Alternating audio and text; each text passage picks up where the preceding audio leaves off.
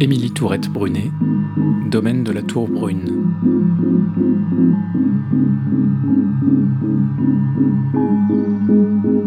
Donc là, on est au domaine, c'est ça ouais. On est au château. Il y a château de la Tour Brune, château de tu la vois.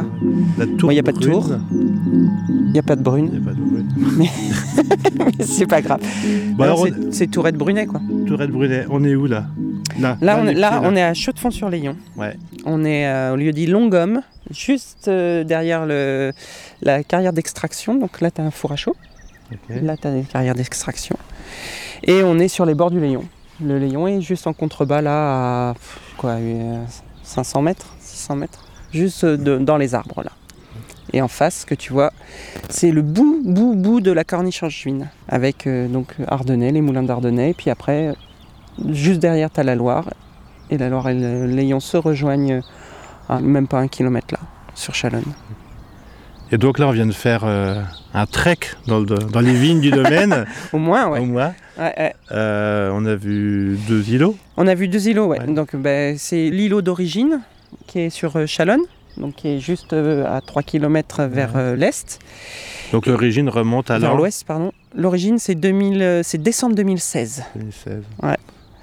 Et euh, le hasard, euh, un petit fermage qui se libère en fin de Donc tu me vendange, tu disais, vois. tu rentres euh, de Bah, euh, d'Asie, ouais, je ouais, rentre d'Asie en ça. 2014 et avec un projet, mon WCT en poche, et en me disant Ouais. faut, faut trouver autre chose, faut faire autre chose, pas de, pas de commerce de vin, je veux pas faire ça, je veux faire du vin et je veux en faire, euh, comme je te disais, c'est ce que j'avais découvert à la cabane à vin, quoi. C'est un truc euh, avec du vin vivant, avec euh, puis tu peux être, moi je venais de Chine.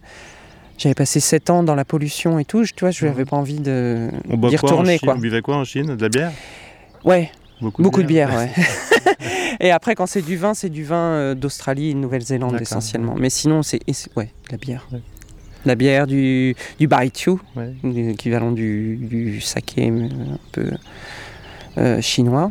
Et puis, euh, puis voilà, du thé, quoi. Par contre, du thé euh, de folie. Et moi, la dégustation, c'est le WCT, mais c'est surtout le thé, en fait. Parce que les Chinois, au niveau de dégustation de thé, ils sont impressionnants.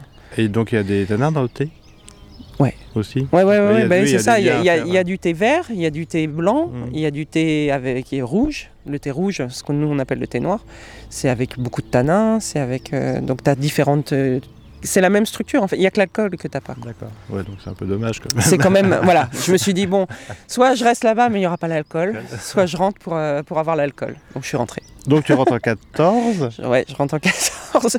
ça, ça me en vient- 2014. ouais, alors, merci. Ouais, alors tu rentres en 14. Tu rentres en 2014 Je rentre en, deux- en 14 et euh, je suis accueillie donc par euh, Catherine Delévaux qui, à la Polée de l'Anjou, me présente Agnès Carroger. Mhm. Et donc euh, je vais faire mes vendanges chez Jacques et Agnès à domaine de la paonnerie.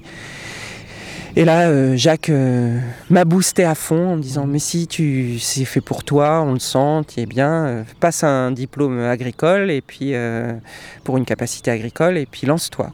Donc j'ai fait mon BPREA à Montreuil-Bellec qui est à côté là, mais c'était un pas, pas suffisamment à côté. Ouais. Et du coup, je l'ai continué à distance à Beaune. C'était pas mal en fait, parce que ça permettait de voir deux, deux univers différents, tu vois, l'univers bourguignon puis Mhm. l'univers angevin, c'est pas tout à fait la même chose, et euh, donc c'était bien de pouvoir comparer les deux. Et je suis rentré, mon petit diplôme en poche, j'avais fait mes stages euh, avec Tessa Laroche. Donc euh, plein, plein de belles aventures et d'expériences. Et, et après, il fallait sauter le pas, quoi. fallait sauter le pas. Et puis j'avais deux options. Soit je faisais, euh, je trouvais un, un domaine euh, dans lequel travailler, mais j'avais vraiment envie d'être indépendante et tout ça. Mhm. Donc je, je me suis plutôt dit, je vais commencer avec une petite surface. Puis je verrai bien ce que je trouvais. Puis en fait, je trouvais rien. Il y avait que des trucs où il y avait 14 hectares et tout ça. C'était pas Mhm. possible. Et, euh, Et donc l'idée c'était quand même à la base de- d'être seul bah, De faire. euh, Ouais. De pas te foutre Ouais. un truc sur. Ouais. de- d'être seule, d'être indépendante, de sortir de tous ces carcans d'horaire que j'avais eu avant, et d'être dans la nature, mais euh, ouais, de, de- ce que j'avais bien aimé, enfin ce que j'avais vu chez Jacques et euh, notamment chez, chez- surtout chez Jacques, c'était euh, que tu n'étais jamais vraiment seul. Tu vois. Tu- donc ça, j'avais pas besoin de me dire je vais, je vais monter quelque chose avec quelqu'un parce qu'au final je sais que je serai jamais vraiment Ouais, seul. Il y aura toujours des gens autour, il y aura toujours. Des collègues, des, des gens intéressés, des, tout ça. C'est l'avantage du vin, hein, c'est fédérateur. Donc tu dis euh, vin Oui, peut-être sur des choses. t'es sur une région c'est dense. Ouais. Il y a du monde quand même. Ouais, ouais. Non, t'es pas tout seul. D'accord. Non, il y a beaucoup de monde. Donc euh, je me suis installé sur euh, Chalonne, parce que le hasard a fait que j'ai trouvé un fermage de 75 arts à, à Chalonne, avec des super vignes, bien vieilles et tout, mais euh, ben, c'était un peu petit. Puis en août, ben, j'avais toujours pas de chai. Et donc euh, mes frangins, euh, donc, avec mon l'élevage qui est juste euh, là, en contrebas, sur le bord du Layon, ben, euh, on fait jouer leur réseau et on a trouvé en fait cette vieille bâtisse, Ouais. le fameux domaine et qui était là pour me dépanner au Ouais. début, tu vois. Ça arrivait en août en me disant bah tu, tu restes sa saison et puis tu verras bien. Mais puis six ans après, j'y suis toujours. Et donc, tu as gardé le même chai, par contre, tu as grossi en surface? J'ai grossi en surface, ouais. Bah, en fait, j'ai fait 2017-2018 super. Donc là, je me suis dit 80 arts, c'est bien, c'est suffisant Et et, là, tout en ça. cépage, t'avais quoi J'avais Voilà. Chenin, Gamay, Pinot Donis et Cabernet Franc. Quoi, donc t'avais de quoi t'amuser de quoi, ouais. T'étais euh, pas sur un monocépage Ah non, non, ouais. non. Et puis c'était des vieilles vignes, donc plein de saveurs, plein de potentiel. Enfin, tu pouvais faire plein de choses différentes. quoi. Donc j'avais fait une année, je faisais un moelleux. L'année d'après, je faisais un sec pour le chenin. Le gamay, je fais une année en pétillant, une année en tranquille. Et puis bah, ça se passait bien, quoi. Mhm. Sauf que bah, 2019, euh, j'ai perdu 70% en échaudage. Tu vois, sécheresse. euh, euh, fin juillet, il s'est mis à avoir un vent à 47 degrés. Et puis, tu vois, euh, Chalonne, c'est en haut de coteau. Mhm. Donc, le vent qui arrive du sud bien direct. Ouais. Et il m'a séché 70% de mes parcelles. Donc là, tu te dis, Et là, je me dis, il faut que je grandisse. Sur 80 arts, c'est très bien quand tout va bien, mais ça, ça arrive jamais en fait que tout aille bien. Sauf 2018 qui était exceptionnel, mais euh, sinon ça marche pas.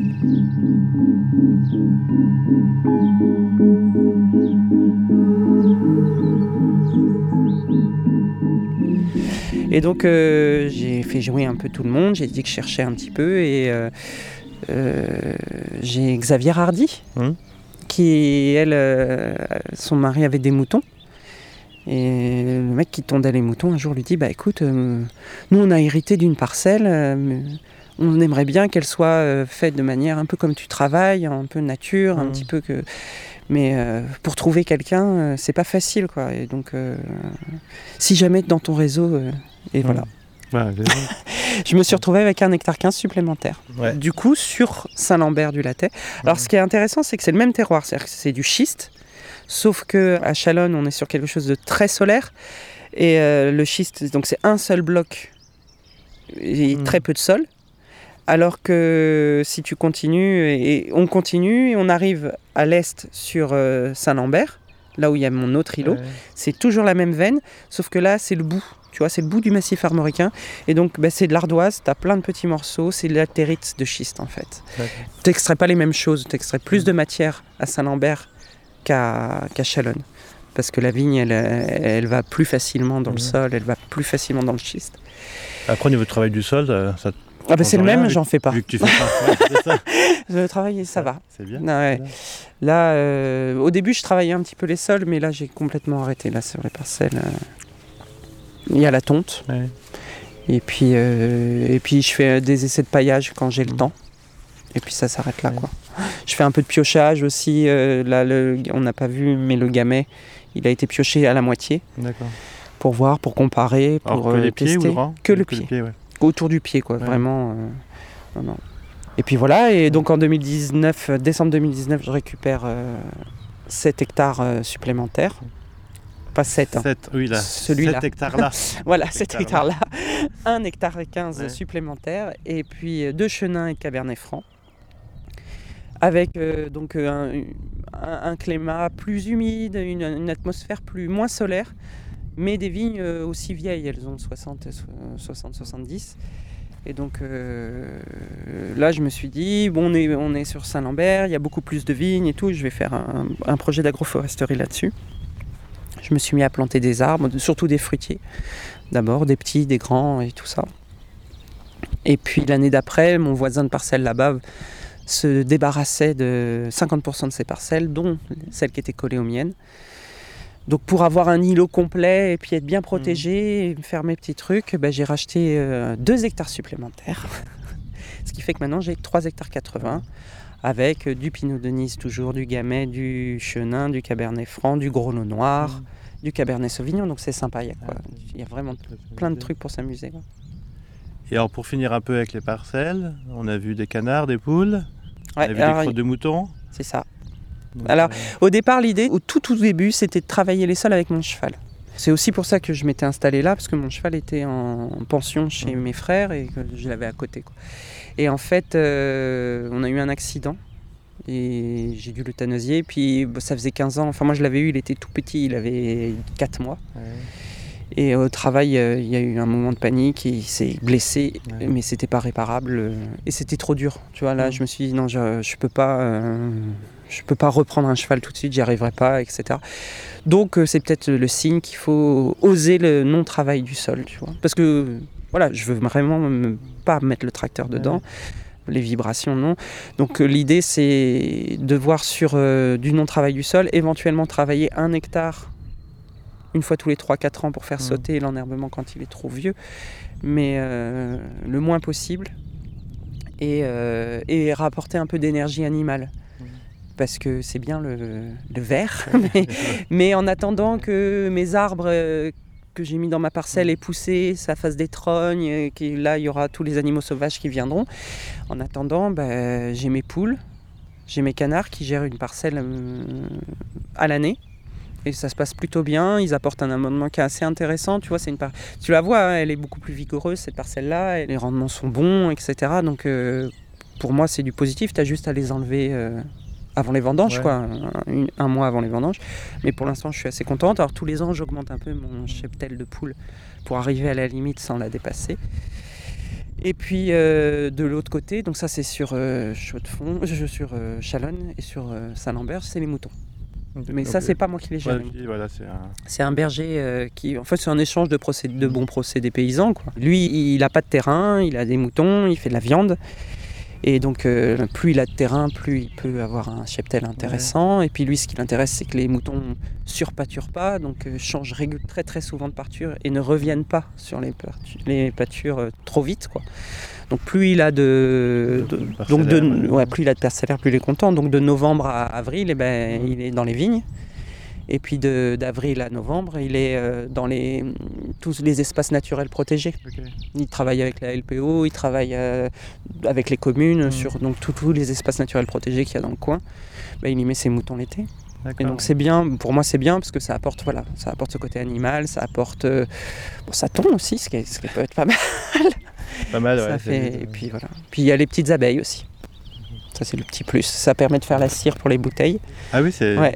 Bon, Et puis, euh, et puis je pense que ça aide aussi à la Ça m'oblige à faire attention aux floraisons, à, à les laisser, à laisser les, les enherbements fleurir pour, que, pour les abeilles, etc. Donc c'est bien. Enfin, ça, ça crée un lieu. L'idée c'est de créer un lieu où on est bien, quoi. Tu vois. Pas un lieu usine, un lieu jardin. Et quand on est bien, on fait du bon vin, quoi. C'est, ah bah, Bon, on va y goûter, euh, bah, c'est parti. c'est parti. Ah, les grilles du château qui s'ouvrent.